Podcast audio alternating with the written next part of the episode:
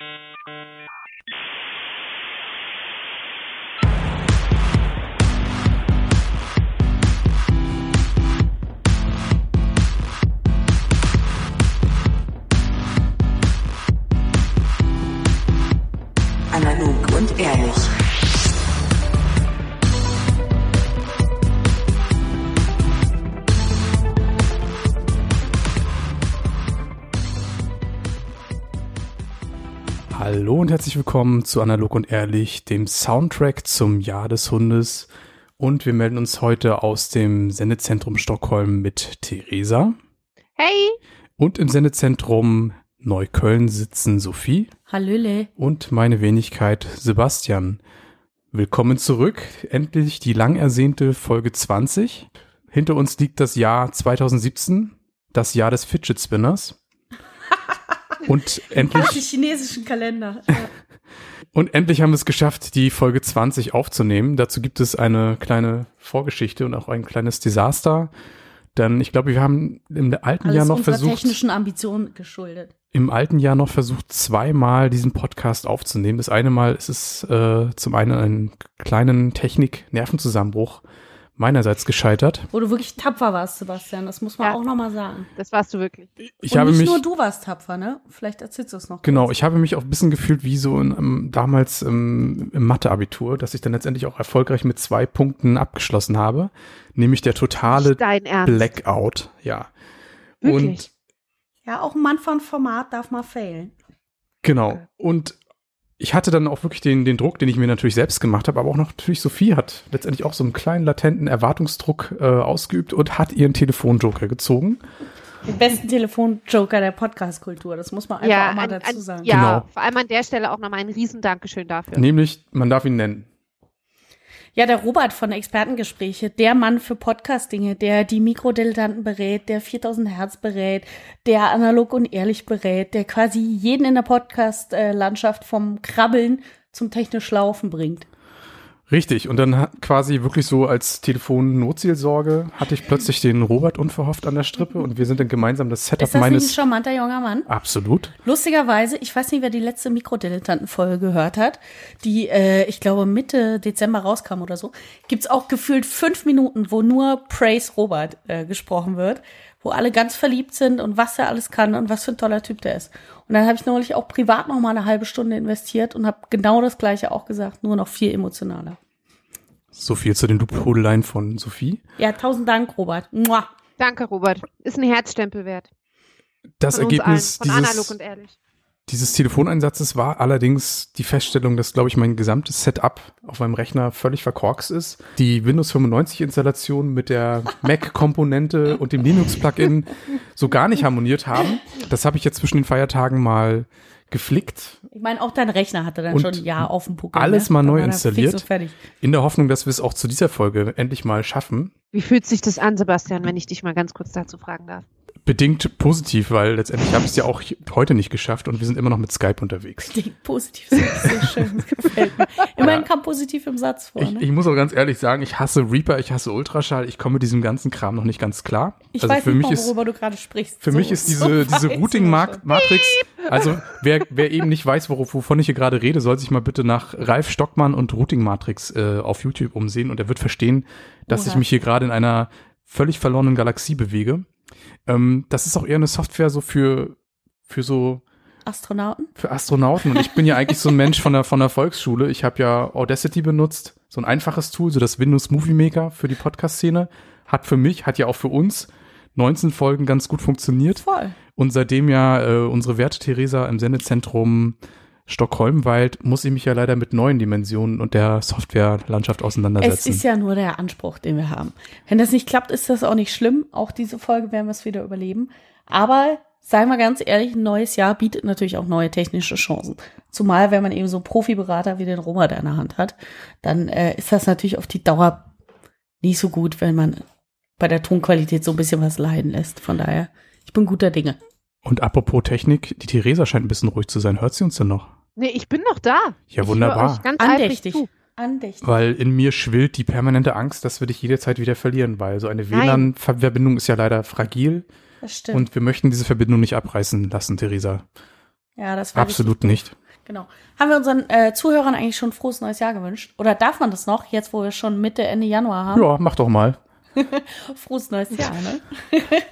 Was wir jetzt allerdings nicht machen, ist über Vorsätze reden, ne? Also dann fange ich an zu gähnen, weil nichts anderes hat man die letzten fünf, sechs Tage gemacht. Außer Ah, das einzige du? Thema, was mehr vorkam, fand ich persönlich, war Leute, die sich danach erkundigt haben, ob es irgendwo eine Online-Petition gibt dafür, dass man Privathaushalten nicht mehr gestatten möchte, Feuerwerk zu zünden. Es gibt plötzlich so eine Riesenbewegung. Habt ihr das auch mitbekommen? Ist mir auch gerade aufgefallen und ähm, ich frage mich gerade, warum es gerade dieses Jahr so ausgeprägt ist. Was hat sich in der Landschaft verändert? Ja, weil unsere Bekannten oder unsere Filterblase ist einfach älter als letztes Jahr. Ach, wirklich? Da haben jetzt Das mehr Kinder als zuvor und mehr Haustiere als zuvor. Und ich glaube, das hat einen Einfluss auf die Entscheidung, ganz ehrlich. Abgesehen davon, wer äh, in Neukölln, wo äh, Teile des Podcast-Teams äh, leben, wer hier auch wohnt oder sich hier auskennt, der weiß auch, es kommt einem Grabenkrieg äh, gleich, wenn man hier durch die Straßen zieht an Silvester. Und äh, ich habe neulich scherzhaft gesagt, ich würde um vier schon losgehen, um mich von Hauseingang zu Hauseingang zu angeln an Silvester, um dann passend um acht Uhr bei der Einladung, bei der ich eingeladen war, anzukommen. Ähm, und das sagt man so scherzhaft, aber so ein bisschen ähnlich war es schon. Ich war sehr froh, dass ich dann äh, einen Drive Now gefunden habe, um mich dahin bewegen zu können. Ja, ich denke mal, alle Leute, die noch nicht bei der Bundeswehr waren oder auch generell interessiert sind, eine Partisanenausbildung zu genießen, sind herzlich eingeladen, sich 2.0. ähm, an einem Silvestertag oder auch vielleicht schon ein, zwei Tage vorher durch Wedding oder Neukölln zu bewegen. Also Ja, tatsächlich stimmt. ist ja das erste und einzige, äh, was ich von Berlin von Silvester mitbekommen habe, eine Live-Instagram-Story gewesen, wie eine Rakete in ein Haus fiel und das Dach abbrannte. Oh, das Deswegen, schlecht. das war in Mitte, glaube ich. Ja, man, man ist sich äh, insgesamt auch dieser Tage nicht so ganz sicher, wenn man so die sozialen Medien verfolgt. Sind das jetzt Bilder aus Syrien, Nahostkonflikt oder doch vielleicht einfach nur. Das ist mir zu zynisch. So möchte ich nicht ins neue Jahr, Nein, Sebastian. möchtest du nicht? Das ist mir zu zynisch. Okay. Nee. I, I preach love. Okay, wurde ich gleich wieder abgewürgt. Nein. Ähm, Nee, kannst du gerne. Du nee. kannst gerne darüber erzählen, wie du Feuerwerk mit Syrien gleichsetzt. Obwohl man sagen muss, so einen kleinen Vergleich gibt's, weil ich dachte auch so, in der Stadt, wo jetzt so viele Flüchtlinge leben, also ich meine, Leute, die den Krieg miterlebt haben, gibt's jetzt nicht mehr so viel, aber wo so viele Flüchtlinge sind, die wirklich aus bewaffneten Konflikten kommen, da dachte ich auch so, ganz ehrlich, für die muss Silvester hier keinen Spaß machen. Also allein diese ganze Böllerkultur, an einem Licht mag man sich noch erfreuen, an so einem äh, Effekt, aber tatsächlich dieses ganze Knallen finde ich die Härte. Ja, zumal mir auch äh, zugetragen wurde. Ich kann ja immer nur Sachen aus, es sind vertrauenswürdige Quellen. Aber ich kann ja immer nur sagen, mir wurden Dinge zugetragen. Äh, wurde mir tatsächlich auch zugetragen, dass äh, vor allem im Wedding auch gerne mit Schreckschusspistolen vorher losgegangen wird. Ja, also Ähm, und dann gerne so vier Schuss hintereinander und das klingt dann Ja, echt genau. bedrohlich, ne? Ja, genau, wo ich mir dann auch dachte, und äh, Sophie, ich habe genau das Gleiche tatsächlich gedacht, wo ich mir dann auch dachte, ey, wenn du aus so einem Gebiet kommst, ne, das muss dir doch bis ins Mark gehen. Ja, so Geräusche. Also völlig krass, völlig krass. Ähm, aber um halt irgendwie auch Gleichberechtigung, man muss natürlich auch an die Tiere denken. Für die ist Silvester auch kein Spaß. Das ist tatsächlich auch was, wo, wo ich mir auch jedes Mal denke, oh Gott, die armen, die armen Großstadt Vierbeiner. Und Ja, das ist auch die Hände. Also da will ich nicht tauschen mit irgendeinem Hund oder so. Es war auch ein Bild von einem armen Großstadtvierbeiner bei einer genau solchen Petition zu sehen. So eine arme, ach wirklich? arme, ja, die ist, glaube ich, auch vom Katze. Tierschutz aufgesetzt tatsächlich. Okay. Also auch wenn nicht alle sich dadurch vielleicht motiviert fühlen, verfolgen sie am Ende das gleiche Ziel. Also erstaunlicherweise, ich habe heute mal nachgeschaut, waren es, glaube ich, schon 25.000 Leute, die es unterschrieben haben. Was recht viel ist, weil du brauchst, glaube ich, 50.000, damit es äh, damit's besprochen wird. Das ist aber trotzdem, ich finde es jetzt auch immer, immer, immer erstaunlicher, wenn du dir überlegst, dass Deutschland ja wirklich auch so ganz eigen mit seiner Böllerkultur ist, wenn du dieses mal anschaust. Ich glaube, ich habe noch kein einziges Land erlebt, wo das so krass ist wie in Deutschland, dass Menschen ganz viel Taschengeld dafür ausgeben. Ja, vor allen Dingen das, das ähm, mit das beste Posting zu Silvester fand ich, wo, ich glaube, Schlecki Silberstein oder so war's, wo der eine Seite aus einem Lidl-Prospekt abfotografiert. Und da gab's auch die Möglichkeit einer Ratenzahlung. Die wurde extra Ah, ja, angepriesen, dass man Feuerwerk auf Raten kaufen kann. Und das fand ich recht beeindruckend und auch irgendwie schön, ne? Dass man sagt, man gönnt sich das. Ich habe wiederum aber auch von einem, auf der Silvesterfeier, wo ich war, habe ich von einem Bekannten gehört, dass der äh, einen Freund hat, der richtig auch so einen äh, Feuerwerkschein ähm, hat, im Prinzip, um die Großen abzufeuern, so mit diesen Leitungen und mit dem Schlüsselkasten und so. Nee, nicht Pyromanen, aber tatsächlich so einfach diesen Feuerwerkschein. Und der gibt an Silvester wirklich einen Taui aus, um so richtig Rabatz zu machen in Neumünster. Und da habe ich aber gedacht, das finde ich wiederum gar nicht so doof, wenn der einfach aus der Nachbarschaft von jedem Zehner einsammelt, um das zu finanzieren und einmal so ein richtig schönes Feuerwerk durchorchestriert, da kommt der ganze, es kommt das ganze Dorf irgendwie zusammen oder die ganze Stadt stellt sich dahin, guckt es an. Das fände ich eigentlich eine ziemlich coole Alternative. Also. Da hat wenigstens jeder was davon, um ganz ehrlich zu sein. Und Ja, dann ist auch voll. noch schön. Und nicht Ja, so voll. ein, äh, da hast du mal die 100er Batterie, die gerade angezündet wird, nebenbei die Knallerbse und dann kommt da irgendwie noch so eine halbkrebelige Ja, vor allem, wenn die Silvesterraketen 100er noch Batterie hervor. dann auf die Seite fällt und halt einfach vier, äh, vier Beine abtrennt. Das ist wirklich unangenehm. Gut, also ich meine, Feuerwerk hat auf jeden Fall seine negativen Seiten und ist auch bestimmt nicht ganz umweltfreundlich, aber wo bleibt denn jetzt das Biofeuerwerk? Also ich habe jetzt im Prenzlauer Berg keine Maiskörner fliegen sehen oder Aber ob du es glaubst oder nicht, aufsteigende es Möhren. gibt Biofeuerwerk. Wirklich? Also man, ja, Nicht und zwar ja, und jetzt pass mal auf, woher ich das weiß. Ich habe ja eine große Liebe zu Dokumentarfilmen und es gibt äh, auf einem großen US-amerikanischen Streaming-Anbieter gibt's eine Dokumentation über einen chinesischen Feuerwerkskünstler. Leider kann ich jetzt den Namen nicht aussprechen, aber das findet ihr relativ schnell. Die Dokumentation heißt äh, Sky Ladder und also im Prinzip Leiter, die in den Himmel führt. Und ist eine ganz interessante Doku, weil das begleitet ihn. Zum einen hat man einen sehr spannenden Einblick so in die politischen Umstände von Künstlern in China, was nie verkehrt ist. Und darüber hinaus setzt man sich mit Feuerwerk als Kunstform auseinander. Und das Spannendste daran oder emotionalste war auch, dass er äh, damals eine große Installation, eben dieses Skyladder, diese Leiter, die in den Himmel führt, gemacht hat, um ähm, um sie seiner damals noch hundertjährigen und lebendigen äh, Großmutter zu widmen. Und das war ganz, ganz berührend, wie er dann in so einer chinesischen Hafenstadt, obwohl der überall, der macht, der eröffnet Olympische Spiele, der macht gigantische Installationen auf der ganzen Welt.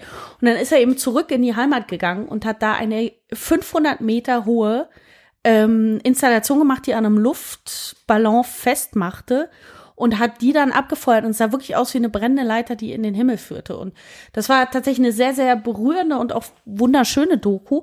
Und da, um jetzt mal den Kreis zu schließen, hat er auch davon erzählt, dass es eben jetzt auch Biofeuerwerk gibt, weil er sagt, also zum einen, ich habe neulich auch so eine Infografik gesehen, wie krass die Feinstaubbelastung ist bei Feuerwerk. Wenn man den 31.12. mal auf einer Infografik sieht und dann den 1.1., das ist völlig pervers, wie viel Feinstaub dann im Umlauf ist. Und äh, er sagte eben auch, es gibt so nachhaltige Farben im Prinzip, die nicht so chemisch belastet sind, wie sie bisher sind. Und ich weiß nicht, ob man andere Teile auch nachhaltiger oder mit Bio ersetzen kann, aber das fand ich ganz interessant. Das gibt's äh, wirklich. Und die haben noch mal ein bisschen anderen Farbeffekt. Das ist so ein bisschen wie früher, äh, weiß ich nicht, so T-Shirts, Batiken oder so. Das ist nicht ganz sauber und ganz klar in den Farben wie sonst. Aber es ist eine schöne Alternative, die sogar fast ein bisschen ins Pastellige manchmal geht.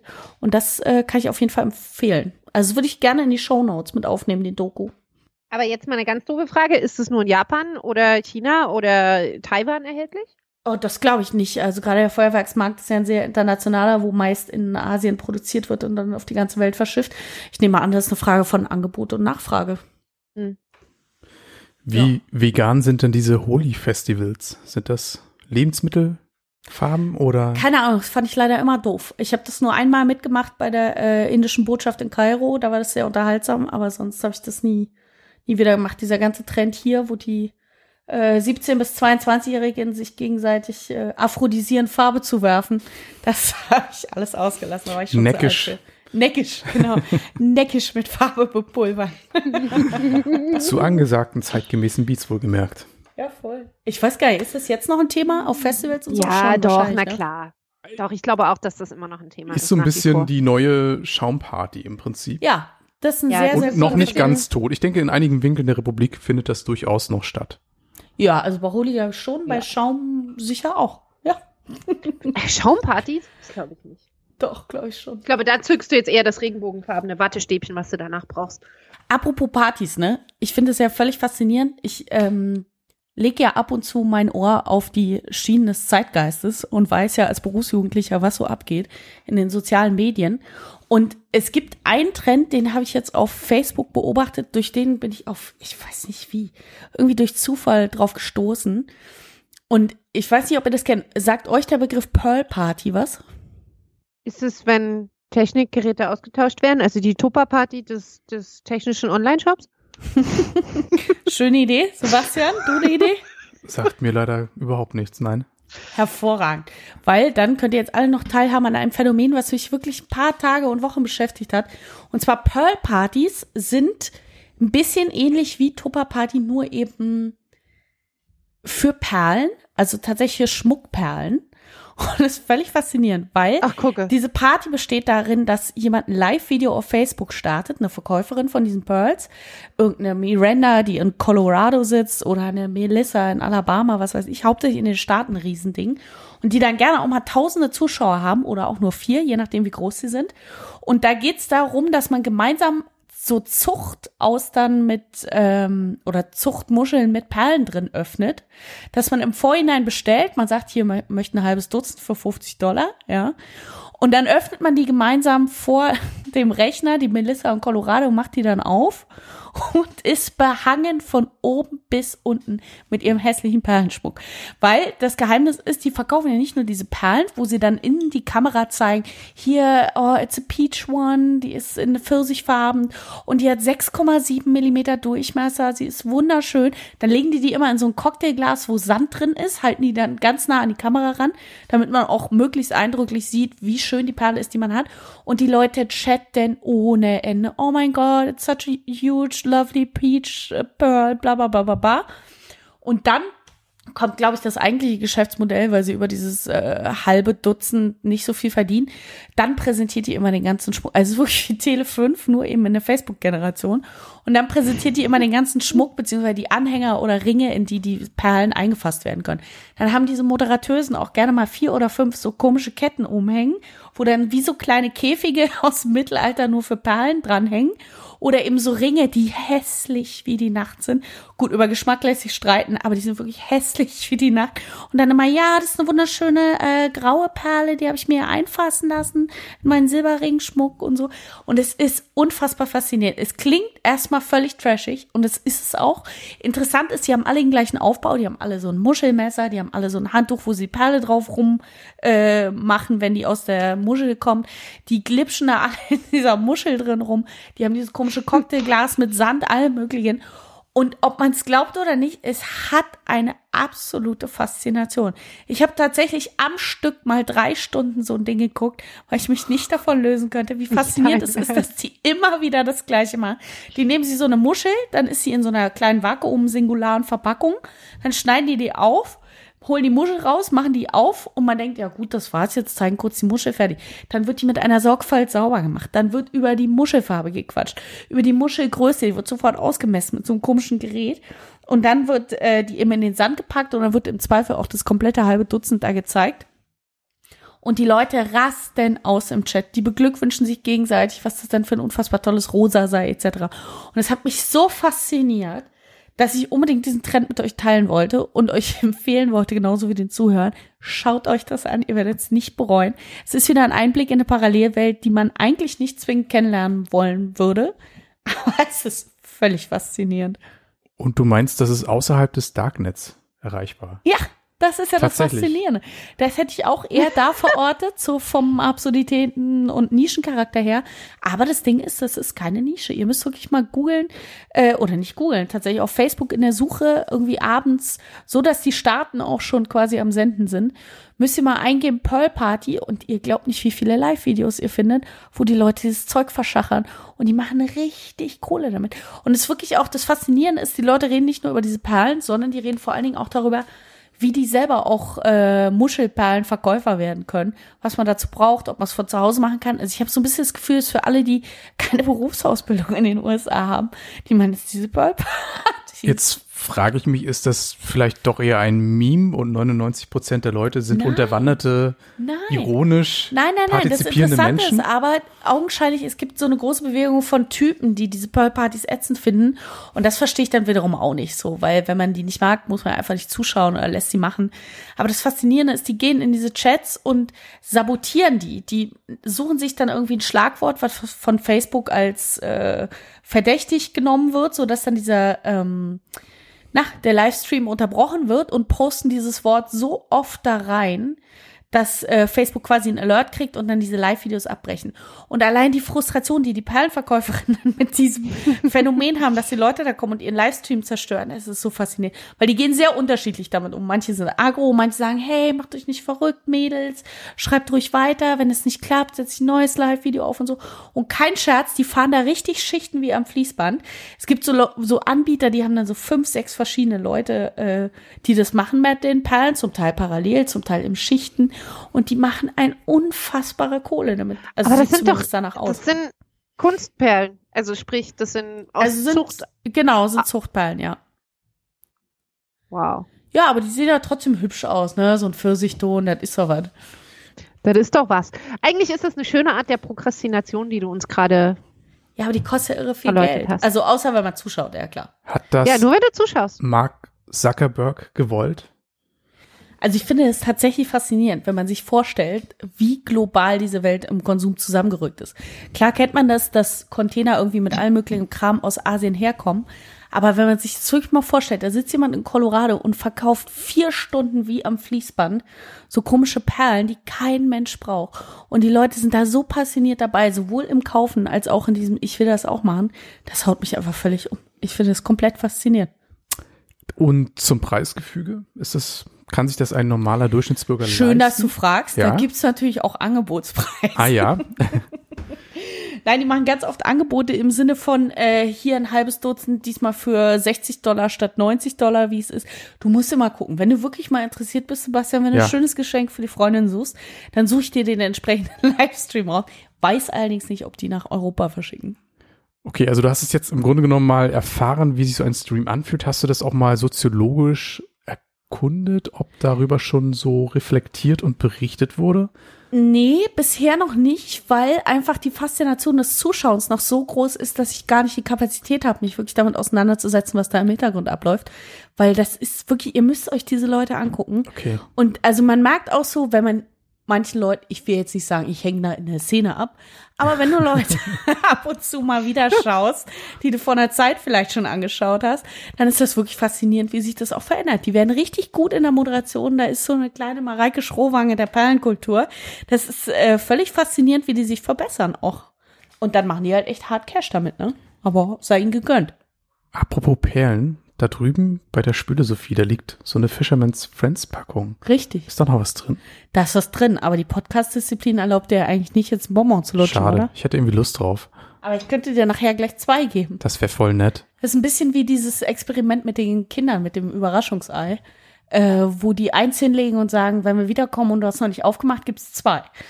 Das ist jetzt so deine Probe. Deswegen, ich hol die Fischermann mal rüber, leg guter, die in die Mitte und wenn du schaffst, Mal schauen, ob ich diesen Intelligenztest bestehe. So, bitteschön, Sebastian.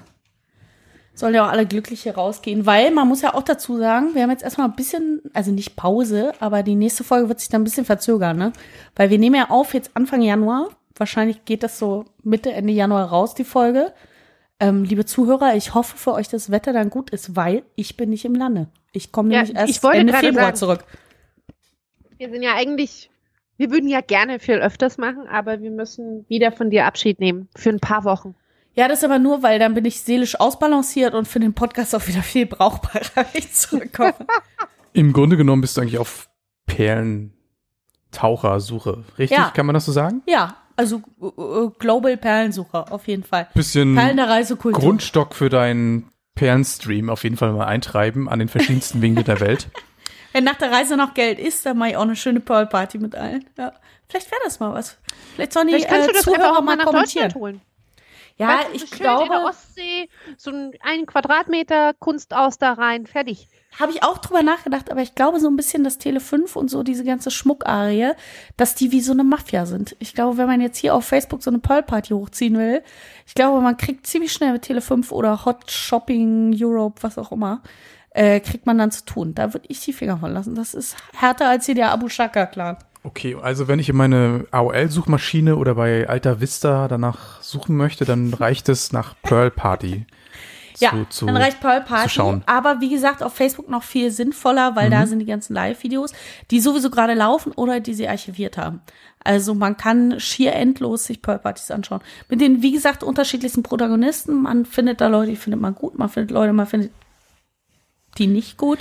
Vielleicht so posten wir auch mal an dieser Stelle einfach mal den Link bei uns auf der Facebook-Seite von Analog und Ehrlich. Ja, vielleicht suche ich einfach mal eine, eine Perle der Perlenpartys raus. Übrigens eine, eine wirklich tolle und hochfrequent aktualisierte Seite, eine Fanseite, die wir uns selbst äh, erstellt haben, die auch noch weiterhin Likes sucht. Also bitte liken und dann demnächst auch Pearl Party Links Und lass einen abfassen. Kommi da.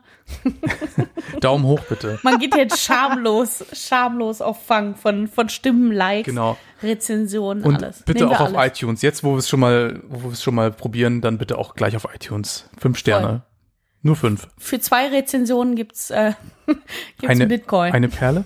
Oh, ein Bitcoin ist schon, doch, nein, das ist ein, Nein, wir haben leider keine, aber wir würden welche basteln, die dem ähnlich sehen. Mhm. Ja, analog. Wir würden die aber natürlich analog entsprechend machen. Genau, analog und ehrlich Bitcoins. Das Genau. ist keine schlechte Idee. Apropos Kryptowährung. Ah nee, das, das lassen wir jetzt aus, das Thema. Zu Kryptowährung machen wir mal was, wenn ich mich mehr damit beschäftigt habe. Oder vielleicht, wenn wir mal einen Experten da haben oder so. Ich wollte gerade sagen, wenn wir mal einen Experten da haben. Weil Ah, ich das wäre da keine schlechte auch, Idee. Da braucht man aber auch erstmal ein bisschen Basiswissen. Ich glaube, das müssen wir erstmal schaffen. Voll. Mit Experten geht es immer am besten. Apropos Experten, ich habe tatsächlich ein Expertenthema mitgebracht. Und zwar, wir hatten, wir haben eigentlich gesagt, wir haben keine, wir reden nicht über Vorsätze, ne? richtig. Doch, darfst du machen. Nein. Ähm, nee, ich habe ich hab nur tatsächlich, ich habe mir etwas vorgenommen. Es ist kein Vorsatz, ich habe mir etwas vorgenommen. Ähm, und zwar bezüglich der Trinkkultur. Und ich möchte das wahnsinnig gerne mit euch über das kommende Jahr nämlich teilen. Und zwar möchte ich dafür sorgen, dass die Trinkkultur besser wird und wir nur noch gute Drinks trinken. Ich habe dazu tatsächlich auch ein Buch geschenkt bekommen, ähm, um das Verständnis. Tagebuch eines Alkoholikers von Charles Bukowski. Nein. genau, und aus dem möchte ich jetzt lesen. Nee, Tagebuch eines Trinkers heißt das, ne? Ich Entschuldigung. stelle stell mir das Buch eher so vor, so ganz viele Bilder und Cocktails von A bis Z. Nee, es ist tatsächlich. Es ist tatsächlich ein bisschen besser gemacht. Ähm, es ist unfassbar schön. Es ist von der, von dem, von der Süddeutschen, vom Süddeutschen Magazin. Kann ich im Übrigen sehr empfehlen. Ähm, und ich würde wahnsinnig gerne jetzt einfach random, ihr sagt mir eine Seitenzahl oder Stopp und ich würde jetzt immer jedes Mal mit euch äh, durchaus ein Drink teilen wollen. Was Dadurch, ist dass das? wir Du zusammen liest dann ein Cocktailrezept vor oder wie Ja. kann ich mir das vorstellen? und ich teile das dann tatsächlich auch mit, äh, mit allen äh, in unseren äh, Senderezensionen. Aber das ich hatte das erstmal so verstanden, dass jetzt heißt in 2018 bewusster und weniger trinken. Aber jetzt trinken wir mehr und neue Cocktails, oder wie? Nee, wir trinken gut. Ach so. Ja, dann nehme ich vielleicht nicht mehr so 72. viel, aber nehme ich Wir jetzt trinken 72. richtig gut. Finde ich toll. Einfach, Theresa, dass du das so für mich mitentschieden hast. Es wird ja eh uns oft vorgeworfen, wir würden Sebastian im Podcast so ein bisschen entmündigen. Dabei sage Ja. ich einfach, der ist die starke, ruhige, weise Stimme, die sich immer dann zu Wort meldet, wenn wir ein bisschen überschlagen. Sebastian, hätte ich dich vorher über mein Thema fragen sollen. Nein, oder? überhaupt nicht. Ähm, welche Seitenzahlen stehen uns denn theoretisch zur Verfügung? Oder sollen wir einfach Ach so, Stopp bis sagen? wo? Achso, warte. Geht bis 135. So, herzlichen Glückwunsch, liebe Sophie. Das ist ein Mojito am Stiel. Es hat ein Eis. Das ist ein Eis. Ja, so hast Mojito-Eis, das finde ich ganz seltsam, muss ich sagen. Ich sehe mich gerade so ein bisschen Ressentiments. in der Boxhagener Straße in einem angesagten, kleinen, touristisch orientierten Sand Laden. auf dem Boden. Und bestellst ein Mojito und kriegst tatsächlich. Lecker ähm, und das ist hier so ein Eis am Stiel. äh, darf ich die Seite nochmal tauschen? Ja, warte, wollen wir noch mal? Wollen wir noch mal einen Drink? Ja, vielleicht macht Sebastian jetzt mal. Der hat da, glaube ich, mehr besseres Händchen. Prost. Stopp. 44. Ich weiß nicht, was ich sagen soll.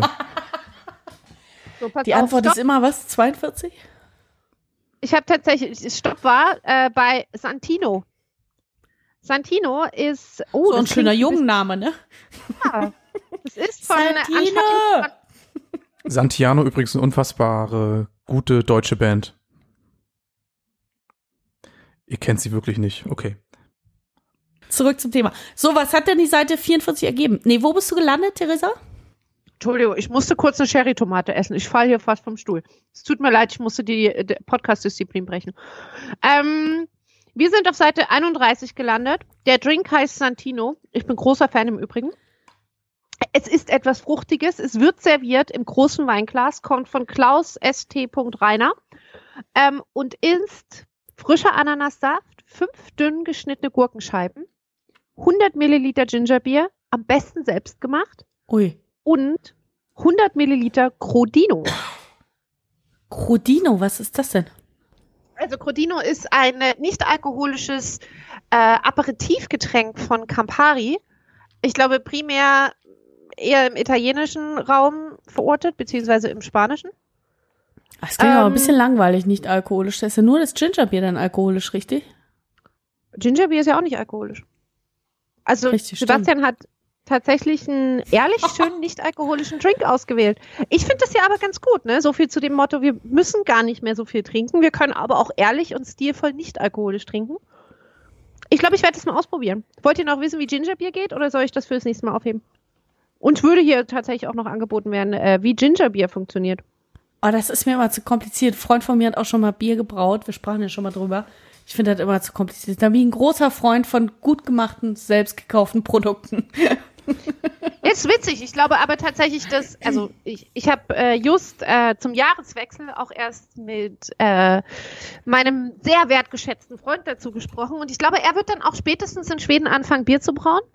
Ähm, Das ist aber eine ich glaube- Kostenfrage, ne? Weil man da Ja, gerne aber mal ich für glaube- drei Gin Tonic 57 Euro zahlt. richtig. ähm, und ich glaube, hier machen das wahnsinnig viele Menschen. Anders kann ich mir das nicht erklären. Sonst können die sich das, also sonst Passt Also- ein bisschen auch mit selber brennen, ne? Die ersten Tropfen sind Methyl, da wird man blind von. Ich habe da noch so eine ganz kleine emotionale Weihnachtsgeschichte nachzureichen. Spannend. Es handelt sich um den 24.12., für uns auch als Heiligabend bekannt. Christi Geburt. Und das ist so in der Regel der Tag, an dem ich mich von Berlin verabschiede, in mein Auto steige und dann nach Hause zu meinen Eltern fahre. So auch äh, dieses Mal. Und ich habe dann letztendlich dann eine große Geschenketüte dabei, dabei gehabt, meine persönlichen Sachen und bin dann ins Auto gestiegen und dann losgefahren. Habe noch meinen Bruder abgeholt und habe dann den Schock meines Lebens bekommen. Und zwar habe ich beim Einladen der Sachen meines Bruders bemerkt, dass ich doch tatsächlich die große Tüte mit all den Geschenken oh nein. in einer Parkbucht hab stehen lassen. oh nein. Und Oh diese nein. sich dann zu dem Zeitpunkt bereits schon circa 20 bis 30 Minuten lang ohne Aufsicht äh, oh in Berlin. In Berlin äh, in einer nicht ganz äh, verkehrsarmen Straße befunden haben oh muss. Da wird einem wirklich heiß und kalt. Also das, das waren Geschenke, die sind teilweise noch aus dem Japan-Urlaub. Oh nein. letztendlich sind ja auch Geschenke so eine Sache, man, man muss ja dafür auch in Berlin sich die Hacken wund laufen. Ja. Sie kosten letztendlich auch Geld. Oh nein. Oh, ich bin Ich ganz war- aufgewühlt. Ich war, ich war wirklich in totaler Panik. löse es auf. Bitte löse es auf. Ich löse es auf, genau. Jedenfalls ähm, habe ich dann versucht, erstmal telefonisch irgendjemanden zu erreichen, der sich Der da in der in der Nähe Nähe befindet. Ich habe Ja. leider keine Nummer von Nachbarn gehabt, aber ich kenne einige Läden, die da in der Nähe noch auf hatten. Ja. Habe dummerweise aber in fünf Minuten googeln das nicht rausgefunden. Es Oh gab nein. keine Telefonnummern. Es gibt immer nur Facebook-Seiten, aber die Telefonnummer, die gute alte Telefonnummer Scheiß ist ausgerechnet Media, heutzutage ausgestorben. Genau dann, wenn man sie braucht. Nee. Und ja, dann hi hilft ja alles nichts. Ich bin zurück äh, ins Auto reingestiegen und habe dann diverse Verkehrsverstöße auf circa sieben Kilometer Da Panikfahrt, Verständnis an der Stelle. ähm, begangen. Also diverse rote Ampeln, Alles. an Oh, no Polizeiautos auch vorbei. Das war mir aber irgendwie so ein bisschen egal. ja, aber ich glaube, rot umspringende Ampeln, ne? Nicht jetzt Ja, Ampeln, die das schon zehn Sekunden kann rot so oder so gewesen sein. Das, da, da sind wir uns, die Ampel sowohl als auch ich, sind uns da jetzt im Nachhinein auch nicht mehr so sicher. Es grüßt der Polizeipräsident. und hielt dann nach weiteren 20 Minuten dann endlich vor der Haustür. Das sind jetzt insgesamt schon 40 Minuten gewesen und hab doch tatsächlich Der eine, Geist der Weihnacht. eine in sich zusammengesunkene, überfüllte Geschenketüte, die auch noch durchsichtig war. Also eigentlich hätte jeder sehen müssen, was da drin ist, Aber ich glaube, deswegen wurde sie Ähm, da belassen. ja, vorgefunden. du warst so transparent. wie und ich toll. bin wirklich du warst vor einfach so Freude, vor Freude in mich zusammengesunken, hab dieses Teil abgeholt, in den Kofferraum geladen und hab dann erstmal irgendwie das einige Minuten im Auto verarbeiten müssen, Oh was da gerade passiert ich bin ist. sehr, sehr froh, dass das so Aber war. Ich glaube, es war der Geist der Weihnacht. Könnt ihr das so ein bisschen nachfühlen? Ja, ich wäre tausend Tode gestorben. Ich Also habe das auch noch Tage Definitiv. später nicht richtig verarbeiten können, das, Alter, was da würde ich passiert bis ist. heute nicht klar drauf kommen. Aber Ja. ich glaube, ehrlicherweise, um gleich mal eine These in den Raum zu, äh, zu schmeißen, ich glaube, dass man sah, dass es Geschenke sind, weil sie waren wahrscheinlich auch eingepackt. Ja. Genau. Äh, und Geist der Weihnacht führt dazu, dass die Leute dachten, oh nee, wenn ich die jetzt hier hätte stehen lassen, der kommt bestimmt zurück. Ich glaube wirklich, dass das der Bonuspunkt ist. Wären das jetzt einfach teure Einkäufe von Mediamarkt gewesen, Mhm. mit Verlauf, ciao, bye. Ähm, aber so, glaube ich, war es der Geist der Weihnacht. Aber ich finde es eine fabelhafte Geschichte. Ja, so ein kleiner Schwank. Ich glaube, ich werde mich auch noch in 20, 30, 40 Jahren daran sehr, sehr lebhaft erinnern. Ja, das ist mal ein Weihnachten, an das man sich gerne erinnert. Ich Zumindest glaube, du wirst Teil. aber von nun an nie wieder unauch, äh, unachtsam Geschenke in den Kofferraum packen. Überhaupt, Das Ich weiß glaube, man das nicht. ist ein, Das ein weiß man lebenslanges Learning. überhaupt irgendwas in den Kofferraum packen ist jetzt schon quasi ein, ein Akt gewesen, den ich jetzt mit viel, viel mehr Bewusstsein Bedacht, ausübe. ja. Es reicht ja schon, dass ich tausendmal zu Hause beim Verlassen der Wohnungstür äh, der Wohnung entsprechend äh, nachschaue, ob ich die Waschmaschine, den Herd und diese ganzen Dinge ausgeschöpft Bist habe. du so einer, der so zwölfmal Bist auch so zurückgeht? Paranoider, Natürlich, der dann auch das- wirklich an der Ampel steht und sagt, "Oh, der Herd, war der aus? das Das, das Thema nicht. hatten wir schon übrigens, da, darüber Ja. haben wir schon mal gesprochen. Ähm, ja, so einer bin ich und äh, jetzt renne ich auch einfach seit neuestem noch mal dreimal ums Auto, um zu sehen, ob ich irgendetwas stehen gelassen haben stehen könnte. lassen. Ja. Ich habe aber tatsächlich, also ich kann das, ich kann es total nachvollziehen. Ich habe mal einen Badschrank vom Ikea durch so etwas vergessen Oh nein. und nie wieder bekommen. Ein Äh. Unterschrank. Gut, aber das, Ähm, das ist so eine Form von Replikaten, wo ich sage, Ja, aber Die so sind dieses ersetzbar, ist ein Japan materieller und Wert. Genau. Ja, Dinge aber Geschenke ist schon. genau. Und, Voll mies. und meistens ist ja bei meinen Geschenken das Einpacken schon oder das Geschenkpapier und die Schleife drumherum auch ein Akt oder eine, eine Investition. nochmal Investition. Ach, das, wirklich? das will man Bist nicht du da noch so einmal machen. aufmerksam? Weil viele Männer, die packen ja Zeitungspapier, schleichen drauf, ciao. Ja, doch. Ich Oder hab's, lass es ich hab's einfach. geschafft, ähm, von Zeitungspapier ja und Alufolie alleine, ne? abzusehen. Also ja ich, ich habe da ja auch schon re so reales Papier im Modulor erworben und ähm, Ui. äh, Ui, mehr ah, oder weniger das ist gekonnt schon- zusammengefaltet. Da horchen die Damen auf, richtig. Guck an, guck an. Ach, aber das gucke. ist auch ein Ästhetiker, das muss man sagen. Ja, das muss man sagen. Durchaus. Genau, am Ende. Schön, schön, dass du das so konsequent durchziehst. Genau, am Ende bin ich die Geschenke losgeworden, auch sehr, sehr gerne losgeworden. Ähm, und ähm, gefreut. bin, ich denke, ich, also die, Mensch, die Menschen es müssen. gab keine die, Reaktion. Die, Beschenk, die Beschenkten müssen sich ja natürlich offiziell immer freuen. Das haben sie auch, äh, glaube ich, getan. Abgesehen davon mussten sie jetzt sich dreifach freuen, weil du bestimmt auch erzählt hast, dass sie fast verloren gegangen wären. Ja. Also da kann man sich ja nur freuen. Ja, das stimmt. Da ist auch das äh, hässlichste Paar Also Socken dann- wird da zum ja. Knaller. Ja, also dann Weil so viel egal, emotionales Invest dabei ist. Ja, und auch so viel Engagement. Ich meine, ne, drei Briefe vom äh, Berliner Polizeipräsidenten ist auch schon was wert. Im Übrigen, ich kenne den, äh, ich kenne den Leiter der, der Bußgeldstelle, ne? Also falls, falls das Ich weiß nicht, ob das Problem jetzt. wird. Ähm, aber ich habe es mir diese Weihnachten relativ einfach gemacht. Ich habe gesagt, äh, bisschen weg vom Konsum, weil ich will auch in 2018 mal wieder ein bisschen mehr Minimalismus pflegen. Und ich habe gesagt, das mache ich auch bei den Weihnachtsgeschenken. Alle, die ich kenne, die ich liebe, die haben schon, was sie brauchen. Und habe gesagt, nee, ich mache was Vernünftiges damit, unabhängig davon, dass ich ab und zu auch so schon im Jahr, äh, also dass ich eben Mitgliedschaften habe und irgendwie spende, da haben wir uns ja auch schon mal drüber unterhalten, habe ich mir dieses Weihnachten ganz einfach gemacht und habe einfach an Netzpolitik gespendet. Und äh, dafür gab es kein einziges Weihnachtsgeschenk, sondern ich habe gesagt, nee, äh, wir machen das jetzt, ich spende einfach an Netzpolitik und Weihnachtsgeschenke gibt's nicht. Und damit habe ich mich sehr, sehr gut gefühlt und ich habe auch keinen getroffen, der sich beschwert hat. Genau, also tendenziell ich als Beschenkte ähm, fand das ja super von Sophie, dass sie, dass sie tatsächlich einfach auch gesagt hat, so nee, es gibt nichts. Ähm, nur, dass ich meistens auch Geschenke schon über das Jahr hinweg zum Beispiel besorge und es mir trotzdem dann am Ende trotzdem ein kleines Anliegen war, was klitzekleines dann doch in den Briefkasten zu schicken vom Klein Center aus Schweden. Ich fand es auch Ähm. total toll, zumal ich jetzt seine aktuelle Adresse habe. das stimmt. Das stimmt tatsächlich. extra ausgeschnitten, hängt am Kühlschrank. Ich kann es dir aber auch gerne nochmal per SMS schicken. Ja, muss So vielleicht nicht. wirklich, weil die brauche ich auch für äh, fürs Ausland jetzt. Aber das hat ja die Zuhörer nicht zu interessieren, was wir jetzt hier organisatorisch noch machen müssen. Nicht Postkarten, dies, das. Nee, aber tatsächlich ähm, war es mir trotzdem ein innerliches äh, Anliegen, würde aber nie was zurückverlangen, sondern äh, fand das eher ganz toll, äh, genau damit auch richtige Organisationen zu unterstützen. Und damit habe ich mich ja auch tatsächlich gut gefühlt. Ja, also Sophie ich mein, schenkt Gutes tun sozusagen auch ihrem Freundeskreis. Ja, voll. Ich habe auch gesagt, so, das, finde ich halt super. auch im, im Namen der Freunde quasi. Ähm, und ich finde einfach diese Arbeit so krass wichtig und wir werden uns auch umschauen, was in den nächsten zwei Jahren sich da auch noch so tut. Voll. Ähm, und was alleine jetzt schon im Herbst alles nochmal an, äh, an Geschichten im Netz debattiert wurde und was uns davon alles betroff, äh, oder betreffen wird. Und das finde ich schon krass. Und ähm, was der Zuhörer jetzt nicht sieht, der Sebastian hat seinen Kinderüberraschungsideal verloren. Der nimmt sich nämlich gerade ein Fisherman und kriegt dafür nachher keine zwei. Das, du hast aber auch nicht gesehen, dass ich schon, glaube ich, drei weg habe. Echt? Ja, es ist so ein Suchtding. Wann hast du denn Sag mal, ihr zwischendurch sitzt doch schnabuliert? nebeneinander. Kannst du mal sehen. Ja, ich war konzentriert hier auf Teresa. Apropos ähm, Weihnachtsthemen und also oder beziehungsweise so Netzpolitik und Weihnachtsthemen. Ich möchte mal eine Kombination noch mitbringen. Ich habe ganz Erstaunliches gelesen und zwar ich war ja im letzten Jahr in Kalifornien und war auch im Silicon Valley unterwegs, unter anderem durch Facebook besuchen etc. die Hauptzentrale. Und was auffallend ist, was aber sicher keine Überraschung ist, ein Großteil der Angestellten sind männlich.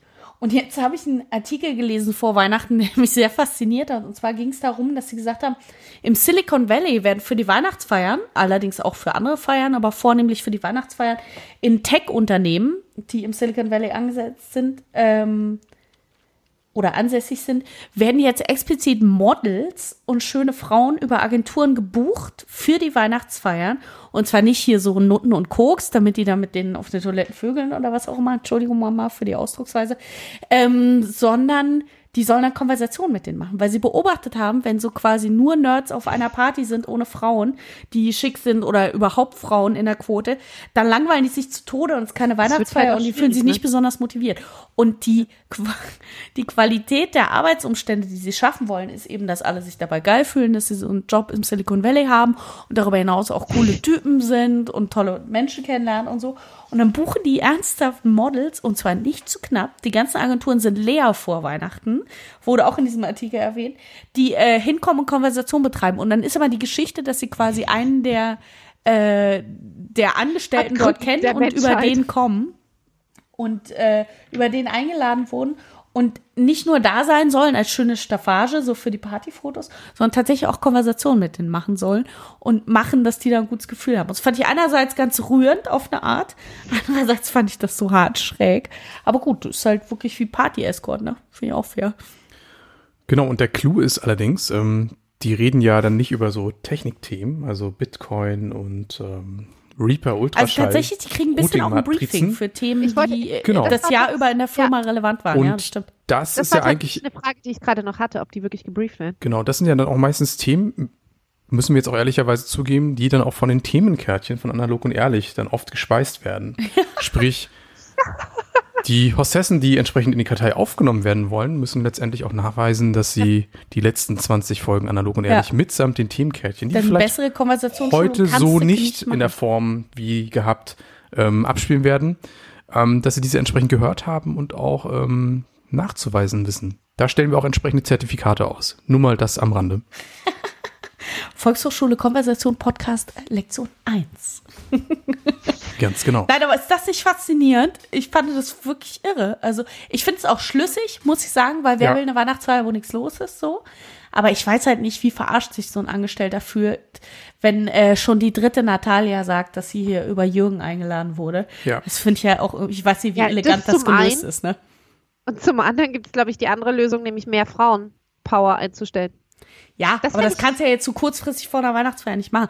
Angenommen, Ja, du nee, hast eine Entwicklerbude und da sind einfach Langfristiges. 80 Prozent Typen. So, was machst du? So. Ich verstehe das ja. Ich finde das ja auch plausibel. Die Frage ist eben nur, wie verarscht fühlt man sich als derjenige, Ich der meine für der euch steht. beide ja auch die Gelegenheit, an Weihnachten entsprechend mal Cash zu einen machen. Flug nach Kalifornien zu Taschengeld zu äh, kriegen. ergattern. Ne? Das wäre ganz geil. Das will ich schon Hallöle. machen. So. Ach, Ja. da würde ich, da würde ich für so eine Party auch nach LA fliegen. Apropos, ne, bezahlt werden für Anwesenheit und so. Ich habe neulich mal auf den Seiten einer Escort-Seite äh, rumgestöbert. Ich sag jetzt nicht wieso. Okay, das klingt jetzt komisch, als es sagt. ja, tatsächlich. Ja, egal, übersprühe jetzt einfach. Ähm, und bin darauf gestoßen, dass man unter anderem als Escort so in der höheren Klasse durchaus mal für ein Dinner, wo du zwei Stunden anwesend bist, da geht noch nichts hier mit Kuckuck, Hallele, sondern äh, nur da sitzen, essen, Konversation machen, dass du da gerne mal 700 Tacken für kriegst. Und das fand ich schon fair. Und da wurde auch auf der Seite erklärt, wie man äh, das zu handeln hat mit der Geldübergabe in einem Magazin, in einem geöffneten Umschlag, bla bla bla bla. Und wenn man einander nicht sympathisch ist, kurz nachdem man sich so an den Tisch setzt und einen Drink trinkt, dann äh, sagt man das einfach, das ist überhaupt kein Problem. Dann werden fünf, äh, 100 Euro Taxigeld rübergeschoben und dann war's das. Dann haben beide äh, gehen getrennter Wege. Und es war so interessant zu lesen, weil man hat ja immer nur Vermutung, man hängt ja in der Welt nicht drin. Interessant zu lesen, wie das wirklich funktioniert, weil die so einen ganzen Etikettenguide haben, wie Dinge abzulaufen haben. Fand ich irre. Okay, ich werde das mal. Ich finde, Sophie, wir sollten langsam eine neue Kategorie mit dir einführen, Was denn? nämlich Nebenjobs. Die Kategorie analog und ehrlich Nebenjobs. Ähm, das fängt dann mit Pearl-Partys an und endet dann. Ja, ich finde einfach so faszinierend, was es in der modernen Gesellschaft für Monetarisierungswege gibt. Also ich meine, früher war es so, du hast eine klassische Ausbildung, und hast den Beruf für den Rest deines Lebens gemacht. Und heute machen die Leute aus den absurdesten Dingen, ich meine, sowas wie Influencer. Hätten wir nicht vor 20 Jahren gedacht, dass es das geben würde. Klar, da gab es auch einen Franz Beckenbauer, der irgendwie für ein Bier Werbung gemacht hat und so. Aber ein Influencer, ja, der irgendwie für die größte Scheiße unfassbares Geld zum Teil bekommt. Und das trifft natürlich nicht auf alle zu, aber auf weite Teile. Das finde ich völlig faszinierend. Und dann wirst du in Silicon Valley gefahren und bist auf einer Party und kriegst dafür noch Geld und dann verkaufst du Perlen, die du in so ein Cocktailglas mit Sand steckst. Ich finde das alles hochgradig faszinierend. Ich finde, wir sollten so Praktika machen. Ich finde, wir sollten zusammen nach LA oder San Francisco fliegen und sollten mal bei einer Pearl Party vorbeischauen oder das nächste, die nächste Weihnachtsfeier aufmischen. Gar kein Problem. also so eine Weihnachtsfeier, da würde ich mich auf jeden Fall für einfliegen lassen, ist gar kein Thema. Also man stelle sich das vor, die haben bestimmt auch so sehr, sehr exaltierte, wunderbare Partys, das kann ich mir schon vorstellen. Also zumindest, wenn da die Stimmung aufkommt. Und wenn man dann da ist, kommt ja die Stimmung auf.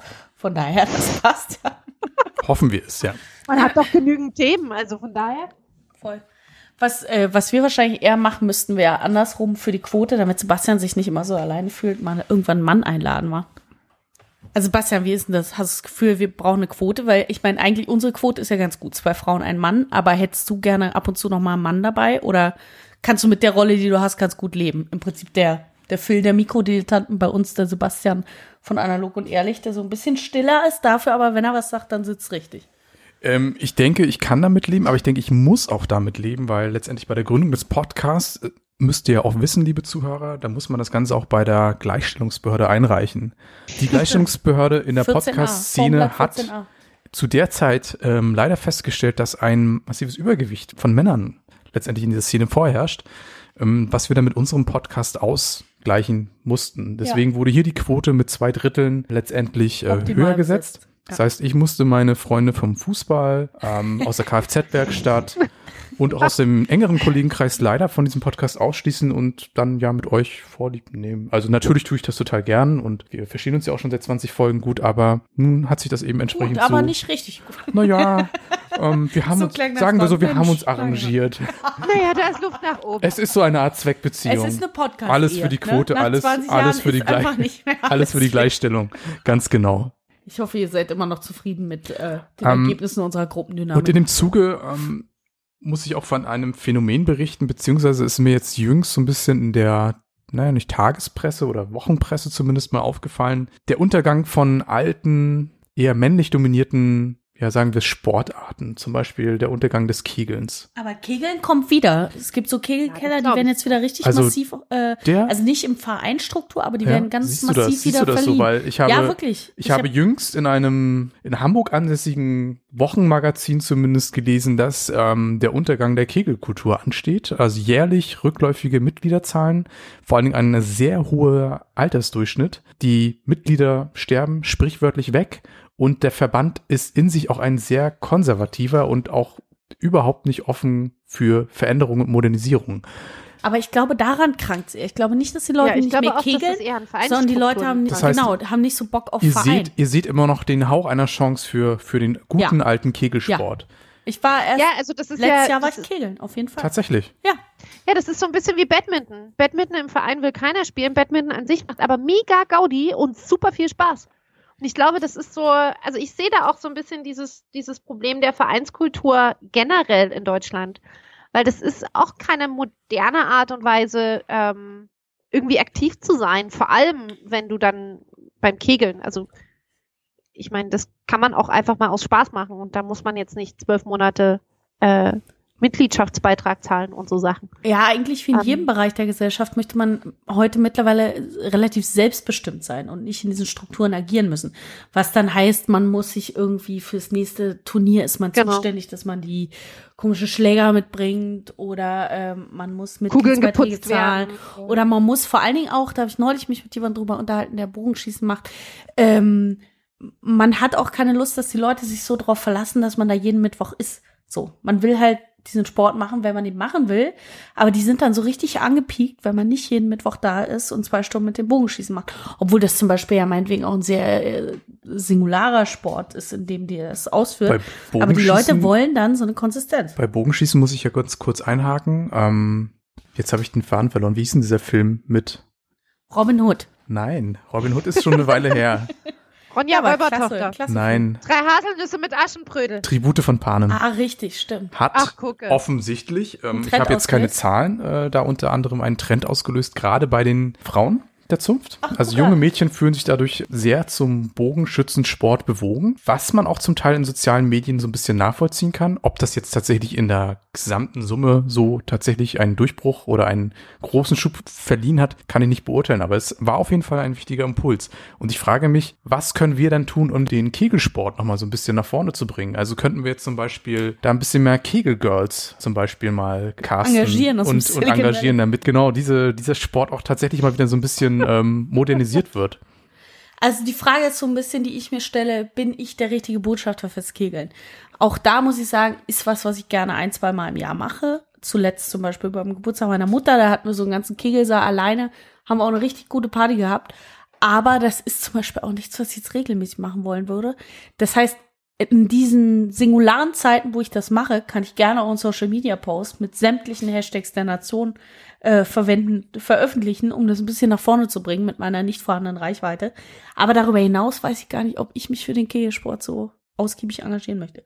Dann lieber Curling. Das ist mir irgendwie näher am Herzen. Oh, Pur Curling. Sophie, wirklich. Das müssen wir unbedingt auch mal in Stockholm und gerne auch du, Sebastian, erleben. Ähm, und zwar Curl, machen die hier Curling auf, auf Tischen. Ernsthaft? Das ist so eine Art Curling-Tische mit sehr, sehr hochglanz lackierten Holz.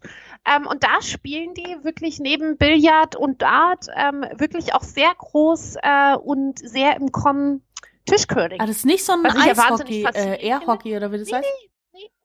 Das ist tatsächlich Curling auf dem Tisch. Wahnsinnig faszinierend. Ähm, Oh, das klingt super. Und ja, super Alternative zum Eiscurling. Ist ja nicht immer Winter, abgesehen davon.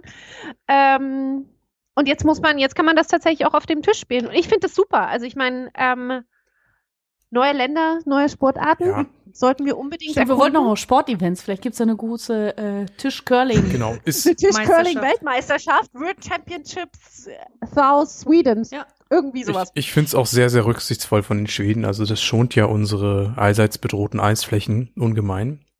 Schöne Sache, auch gerade in Schweden, ein Land, was man ja auch kennt, Ja. was ja auch selten Eisschichten Auch einfach mal einen hat. Eissport ohne Eis spielen. Ja, warum Klar. nicht? Adaptieren für die globale Erwärmung Genau, ist ja moderne. so, so ein bisschen wie so Moskau Mule Eis ohne die Eisvariante. Ne? Also sprich, Mojito-Eis war ah, das. Mojito-Eis war das, stimmt. Aber Moskau Mule Eis Mosquito-Eis bestimmt am auch. Stiel. Ohne Eis am Stiel. Ja. Klar, gibt's bestimmt auch. Soll ich das für dich nachgucken? Ich kann das, ich, ich recherchiere das für dich, Sebastian, und schick dir das Bild. Ah ja. Das ist doch eine schöne Idee. ähm, Apropos recherchieren, ich muss noch kurz was sagen, weil wenn wir jetzt die Aufnahme ähm, machen, ist es noch Anfang Januar, je nachdem, wann die dann rauskommt. Aber auf jeden Fall gibt's eine ganz spannende Geschichte, die immer Anfang Januar stattfindet. Sagt jemandem von euch der Begriff Cicada 3301 was? ist es auch eine spanische Lotterie im Neujahr, oder Nee. was? Ist das vielleicht die Meisterschaft der Pearl Party Streams? Zuschlag, Herr Frick. Nee, ähm, tatsächlich nicht, sondern es ist, äh, ich war noch so ein bisschen gestaunt, ob Sebastian das vielleicht kennt. Und zwar ist das ein, ähm, also Cicada 3301, soweit ich das verstanden habe, ist im Prinzip eine Organisation, ein Zusammenschluss von ich will jetzt nicht sagen Netzaktivisten, aber so von Hackern und von Leuten, die im Internet richtig Ahnung haben. Und ähm, jedes Jahr am 4. Januar äh, gibt's ein Rätsel, was veröffentlicht wird. Ich glaube auf einem der Fortune Boards. Also äh, schon eher so echte Nerdkultur. Und ich glaube, es geht jetzt seit 2011 oder 13 irgendwie so. Und zwar handelt es sich um ein Rätsel, was äh, so in den Untiefen des Internets versteckt ist. Da wurde auf so einer Botschaft, äh, weiße Schrift auf schwarzem Grund, in einem der Fortune-Boards eben nur so eine Nachricht äh, veröffentlicht, frei nach dem Motto, hier die Klügsten unter euch, wir suchen euch, äh, findet uns. Und diese Fortune-Kids und Nerds sind alle drauf angesprungen und fanden es total spannend zu lösen, wo finden die die jetzt? Und dann war ohne dass ich Ahnung von all diesen technischen Dingen habe, habe ich das mal nachgelesen und es war ganz spannend, weil dann war das im Prinzip wie so eine Rätseljagd im Netz wo sie dann über die äh, Daten, über die Abmessung der Bilder, haben sie dann IP-Adressen gefunden oder äh, mussten sich Zugänge über Tor zum Darknet verschaffen, um da wiederum Botschaften zu finden und die zu entschlüsseln. Und jedes Rätsel, jedes Jahr am 4. Januar hatten die das dann immer veröffentlicht bis auf, glaube ich, 2015 oder 16, äh, ein Jahr blieb das aus, haben sie immer neue Rätsel gestartet, um dann Leute zu finden, die sie für ihre Dinge akquirieren können. Keiner weiß bisher, was das wirklich für eine Organisation ist oder ob das alles ein Gag ist. Ähm, und Leute, die es gelöst haben, erschienen dann wohl auch nicht mehr so rege im Internet wie vorher. Aber ich fand es total spannend, weil das ist ein irre guter Plot für einen Film. Und es passiert eben wirklich auch im echten Leben, obwohl echtes Leben ist so ein bisschen streitbar bei äh, 4chan und dann eben auch Darknet-Aktivitäten. Aber ich fand das so eine spannende äh, Jagd nach Hackern quasi, weil sie die klügsten Leute im Netz suchen, die äh, sich mit Dekodierung auseinandersetzen und wie sie Clues lösen und wie sie Clues überhaupt finden. Und ich fand das so geil, die Vorstellung, dass es so eine Organisation von ultra cleveren Hackern gibt, die sich jedes Jahr äh, Anfang Januar ähm, die Mühe macht, so ein Rätsel rauszugeben und dann wieder neue Leute akquirieren. Ich habe keine Vorstellung, was sie machen, wo die hingehören oder ob es am Ende alles ein Gag oder es gibt auch so Thesen vielleicht von der NSA ist. Aber wer wirklich mal ein spannendes Rätsel sehen will, der muss, äh, der muss mal dieses Cicada 3301 googeln und er wird in die Untiefen von so Netzrätseln herabsteigen, die sich echt lohnen. Das ist mega spannend. Du meinst so eine kleine, sinnvolle Ergänzung zum Kreuzworträtselheft? Falls man da durch ist, ja, dürfte also man da wenn man dann Level up ist, dass man sagt, Kreuzworträtselblog, die äh, reizt mich nicht mehr mhm. und ich möchte auch ein bisschen digitaler, dann bist du mit Cicada 3301, glaube ich, ganz gut beraten, ja. Nö, also klar, das ist eine Sache, die kann man seinen Eltern durchaus mal empfehlen. Gerade jetzt an solchen Wintertagen. Das ist auch was fürs Alter. Ja, auch so, ein, so ein Torzugang erklären, zum Darknet. Sebastian. Man ist nie zu alt, ja? das mal zu lernen. Schöne Sache. Danke für diesen Wellness-Tipp. Voll gerne, voll gerne. Also wirklich, schaut's euch an. Das ist äh, ein spannender Real-Life-Krimi. Zum Thema dubiose Netzphänomene oder Wettbewerbe oder Challenges fällt mir noch ein. Kennt ihr diese Blue Whale Challenge? Ich glaube, das Thema ist jetzt auch vielleicht schon ein bisschen alt und durch. Okay, ja. dann muss ich dazu nichts sagen.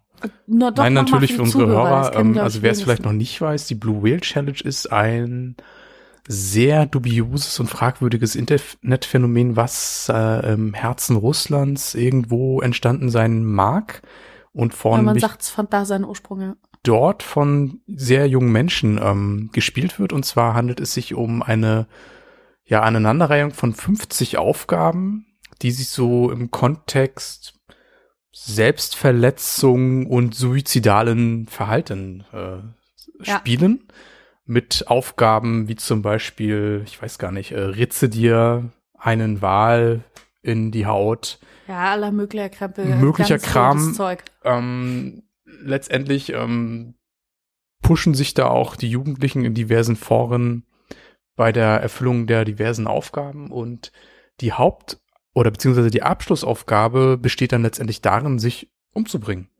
Ja. Also ein sehr merkwürdiges Spiel, was angeblich auch tatsächlich zu realen Selbstmorden geführt hat. Dazu gibt es auch einen umfangreichen ja, multiple, ne? Wikipedia-Eintrag, der ja. auch ähm, sehr ausführlichst beleuchtet, äh, in welchen Ländern welche Suizidfälle diesem Spiel zugeschrieben werden. Der Erfinder oder der Schöpfer dieses fragwürdigen Spiels wurde auch mittlerweile festgesetzt oder festgenommen. Ich weiß nicht, ob er stand heute schon in Gefängnissen sein Dasein tristen muss oder nicht. Aber ja, auch solche Sachen gibt es und sie sind gar nicht mal so weit weg wie die Pearl Partys zum Beispiel. Ja, ist pervers, weil du merkst halt natürlich an solchen Phänomenen, dass die Leute, auch wenn man immer sagt, das Netz ist so anonym, das Netz ist am Ende nur die Erweiterung dessen, was Menschen an Kontakte untereinander haben. Du kannst anonym sein und dich in deiner Wohnung verstecken und du kannst aber auch irgendwo rausgehen und Gleichgesinnte suchen. Und genau das findet natürlich im Netz statt. Und jemand, der vielleicht im echten Leben dann nicht so viel Anschluss findet oder auch Anschluss findet und der aber frustrierend ist oder so, sucht sich natürlich andere Gleichgesinnte im Netz für meinetwegen auch immer extremere Aktivitäten, um sich auch abzuheben von dem, was vielleicht Gleichaltrige machen oder äh, andere. Und das, ich finde das hochgradig verstörend, weil ähm, das erinnert mich sehr an diese Anfang der 2000er Bewegung von äh, diesen Pro-Anna-Foren. Sagt euch das was? Ja, ja. Definitiv. Wo es im Prinzip dann um Essgestörte geht, die Ah, ja. sich gegenseitig Genau, selber die ganze anheizen. Magersuchtszene. Ich wollte, das ist tatsächlich auch das, was ich gerade noch sagen wollte. Ist, was wahnsinnig bekannt dafür ist, ist die komplette Anorexie-Szene, die ja wirklich äh, eigentlich ja nur davon lebt, also wo du dir bis zum 8, 24 Kilo, 28 Kilo runtermagerst und ähm, Menschen das auch da feiern. Ja, genau, Das das, ist ja ist halt wirklich eine wirklich sehr, sehr das perfide, Szene. dass sie sich so unfassbar da Ja. gegenseitig reinsteigern, motivieren. Ja. Ich sage jetzt mal motivieren in Anführungszeichen. Äh, und so richtig, also so krass dahinter stehen und so passioniert in diese völlig falsche Richtung rennen, dass das total erschreckend ist. Und man kommt da eben, glaube ich, auch schwer ran, weil das Ding ist, wenn du jetzt zum Beispiel einen verschüchterten Teenager zu Hause sitzen hast, der das Problem hat, ohne dass ich auch nur irgendeine Ahnung von Psychologie, Erziehung oder anderem hätte, ähm, dann kannst du vielleicht noch am ehesten mit äh, gut zureden und äh, auf ihn einwirken von unterschiedlichsten Seiten, die ihm zeigen, dass sie ihn lieben und äh, dass ihm nicht gut geht, vielleicht helfen. Aber wenn sich jemand natürlich in eine Welt begibt, wo du kein Rankommen mehr hast, weil das zum Teil auch geschlossene Foren sind, weil äh, die da so völlig in so einem vermeintlichen Freundeszirkel hängen, also weil die ha- haben ja dann auch so ein ganz seltsames Solidaritätsprinzip, in dem die äh, sich so ganz klar zueinander bekennen und es gibt nichts anderes als Anna, Anna eben oder Blue Whale und äh, das wird dann so zum Lebensinhalt und dann hat es natürlich eine Extremform, die du eigentlich so gut wie nicht aufheben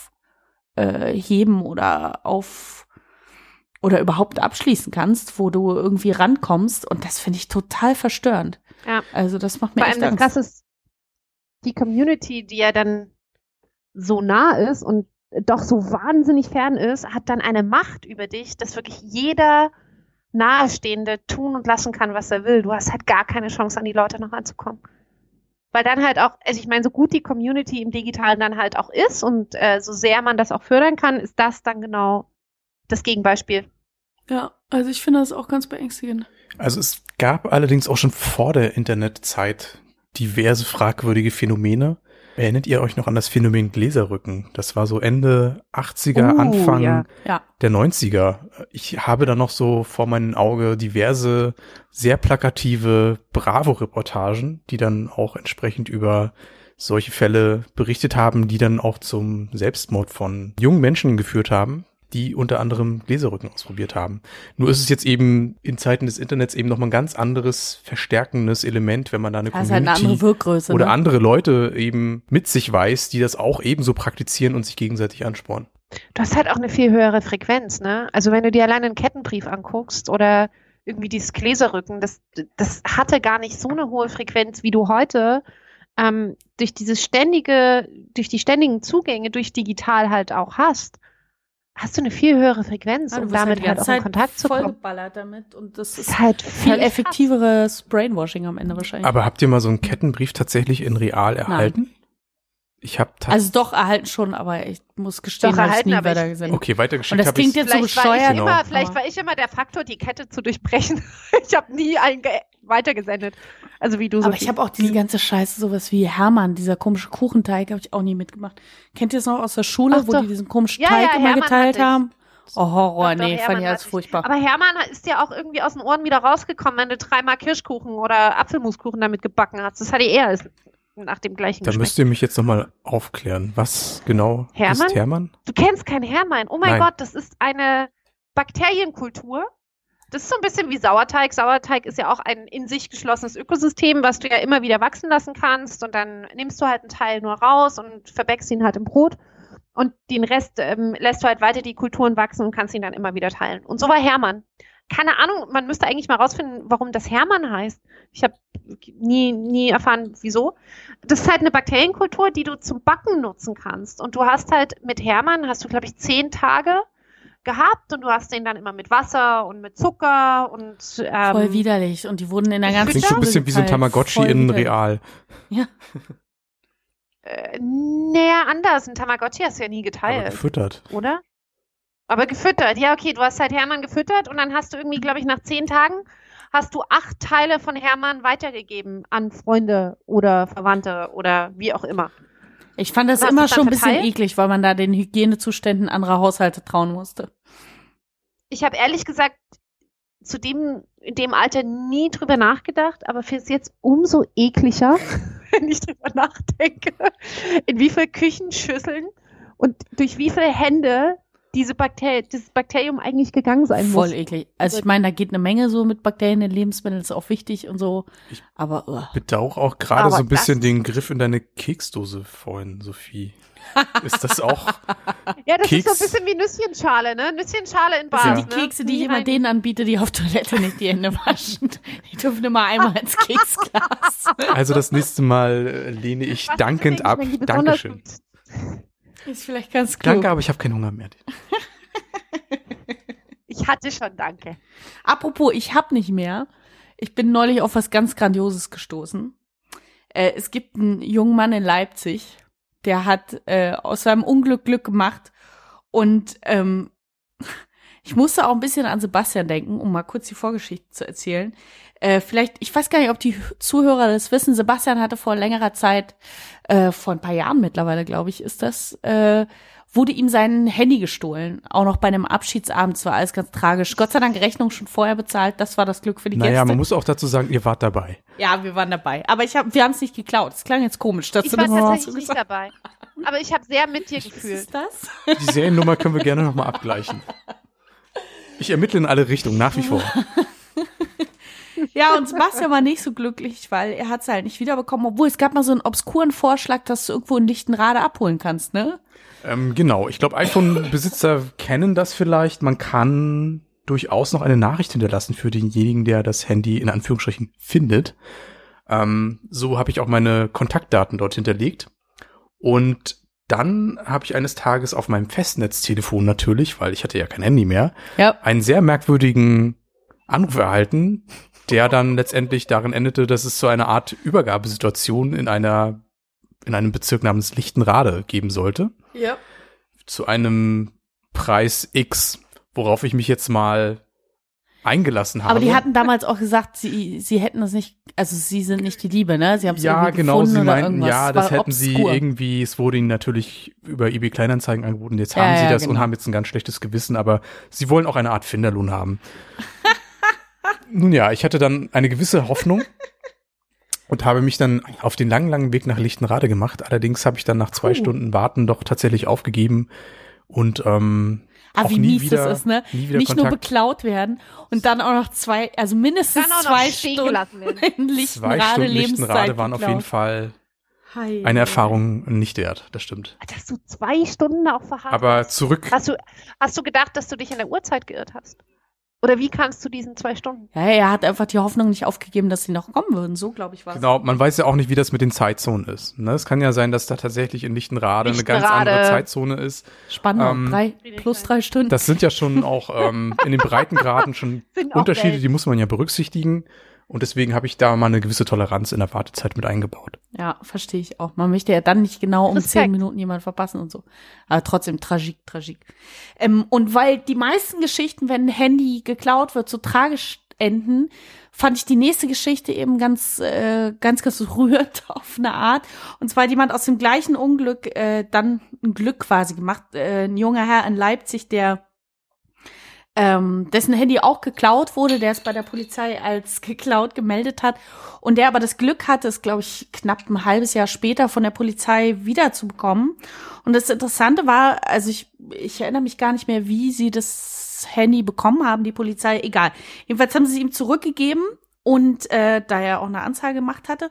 Und das Interessante war, dass der Dieb oder derjenige, der es dann auch über eBay Kleinanzeigen gekauft und genutzt hat, äh, dass derjenige seine ganzen Chatverläufe etc. nicht gelöscht hat.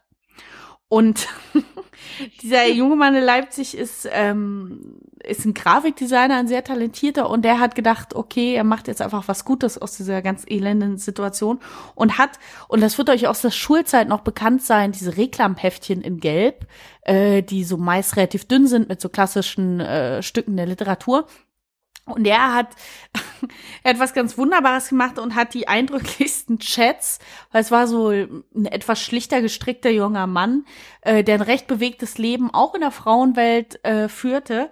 Und er hat aus diesen Chatverläufen hat er ein Reklamheft quasi gemacht, also ein Reklameheft hat er es genannt und hat diese ganzen Chats quasi in ein dramatisches Stück der Moderne umgewandelt und hat tatsächlich eine erste Auflage davon produziert. Ich bin im Netz zufällig drauf gestoßen und die erste Auflage, also er hat enormen Zuspruch bekommen für die Geschichte, weil die also Idee einfach wahnsinnig unterhaltsam und charmant ist. Und die erste Auflage war sofort ausverkauft und dann hat er äh, eine zweite Auflage jetzt rausgebracht, die ab Ende Januar, glaube ich, versandt wird. Also wer sich mal fürs echte Leben statt nur die klassischen Stücke interessiert, der äh, sollte da unbedingt mal reinlesen. Wir würden das verlinken in den Show Notes. Also unfassbar unterhaltsam. Ich würde ja wahnsinnig gerne wissen, wie es überhaupt dazu kam. Ähm, klingt unfassbar interessant. Also ich, ich ich werde mir das definitiv mal durchlesen. Ah, ich finde es auch. Kann man das jetzt noch erhalten, das Buch? Also man kann jetzt auf die Vorbestellungsliste ähm, für die zweite ah. Auflage. Und da habe ich mich bereits angemeldet, weil ich das ganz, ganz toll finde. Und äh, dringend solche Art Kunstprojekte unterstützen möchte. Vor allem großartig, wie du aus einem Fluch einen Segen machen kannst. Ja, voll. Das fand ich immer ich auch super. Also auch ich. Ich großartig ich auch. Ich hoffe ja nach wie vor inständig auf die Rückübergabe meines iPhone 5 so in circa vier bis fünf Jahren. Und ich denke, ich ah, ziehe mit dem Konzept durchaus nach. So Copycat-mäßig mache ich das natürlich total gern. Ja, voll. Das finde ich eine gute Idee. Oder vielleicht auch einfach einen schönen Flyer oder so. Aber das fand ich eine echte Netzperle, die wollte ich noch mitbringen, weil es geht nicht nur um elende Pearl-Partys, sondern auch um charmante Geschichten. Es geht auch um die Netzperlen. Die, Ach, die Menschen machen. Ja, fand ich total gut. Als hättest du diese Brücke vorbereitet. Ich fand's richtig gut.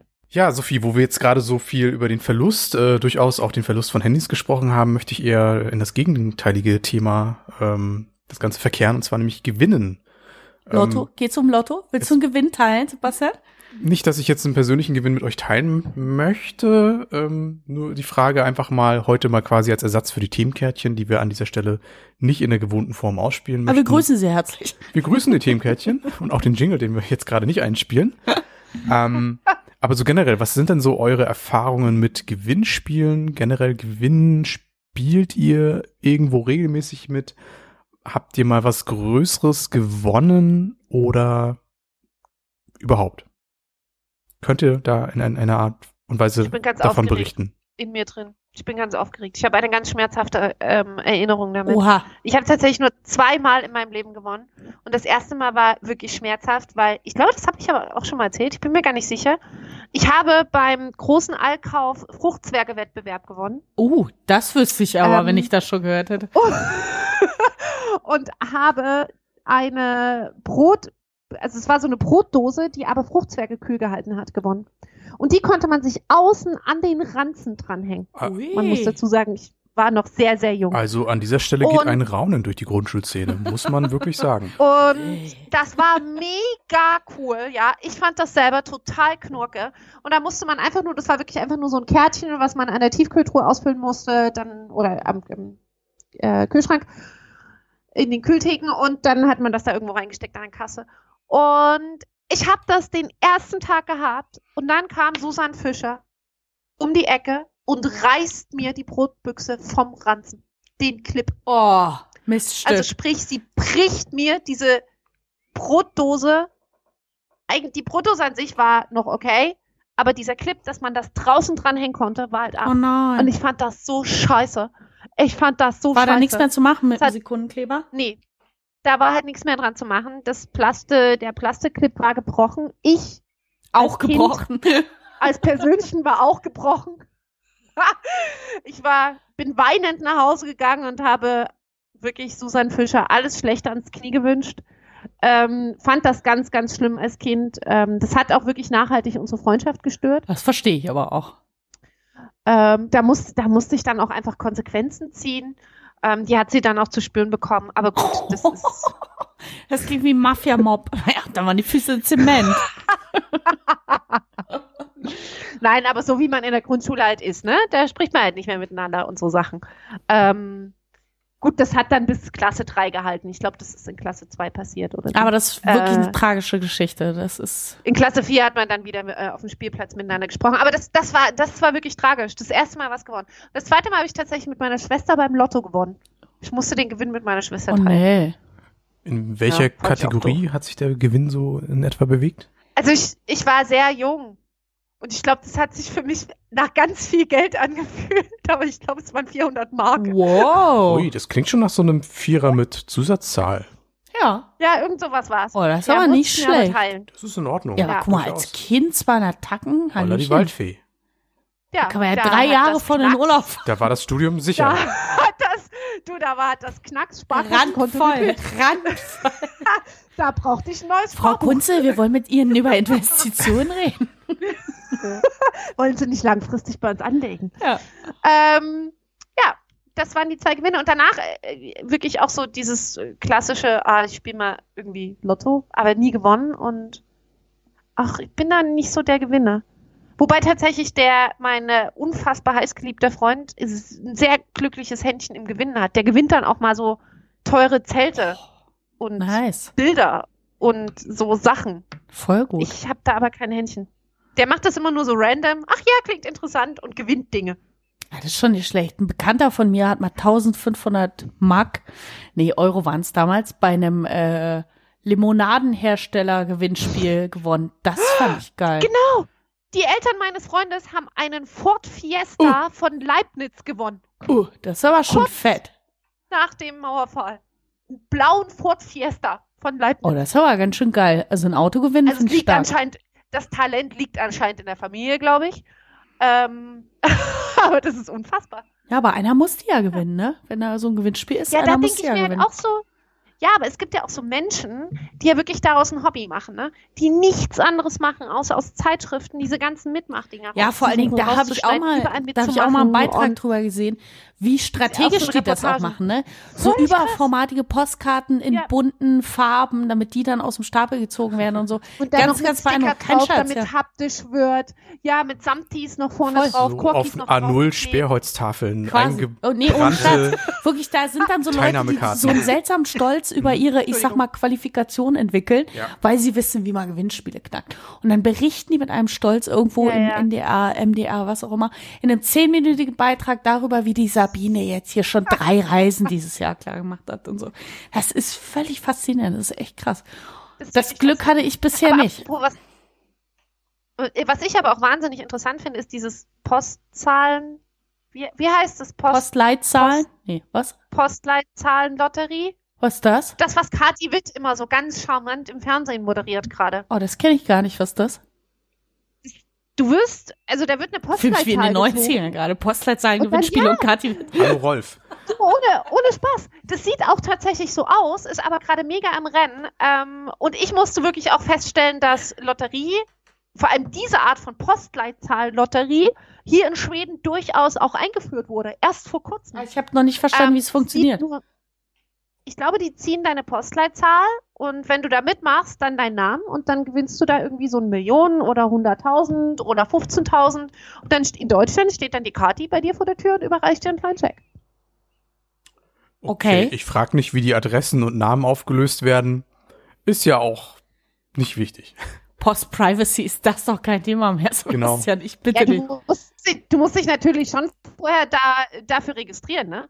Ah ja, okay. Also es ist nicht was von den Bürgeramtsdatenbanken gespeistes äh, Lotteriespiel. Obwohl Nein. da erstaunlicherweise, das muss ich euch auch mal kurz sagen, man kann Datensatz mit eurer Adresse für 8 Euro kaufen beim Bürgeramt. Das ist auch nicht witzig, zum Beispiel im Feld von Stalkerei und so.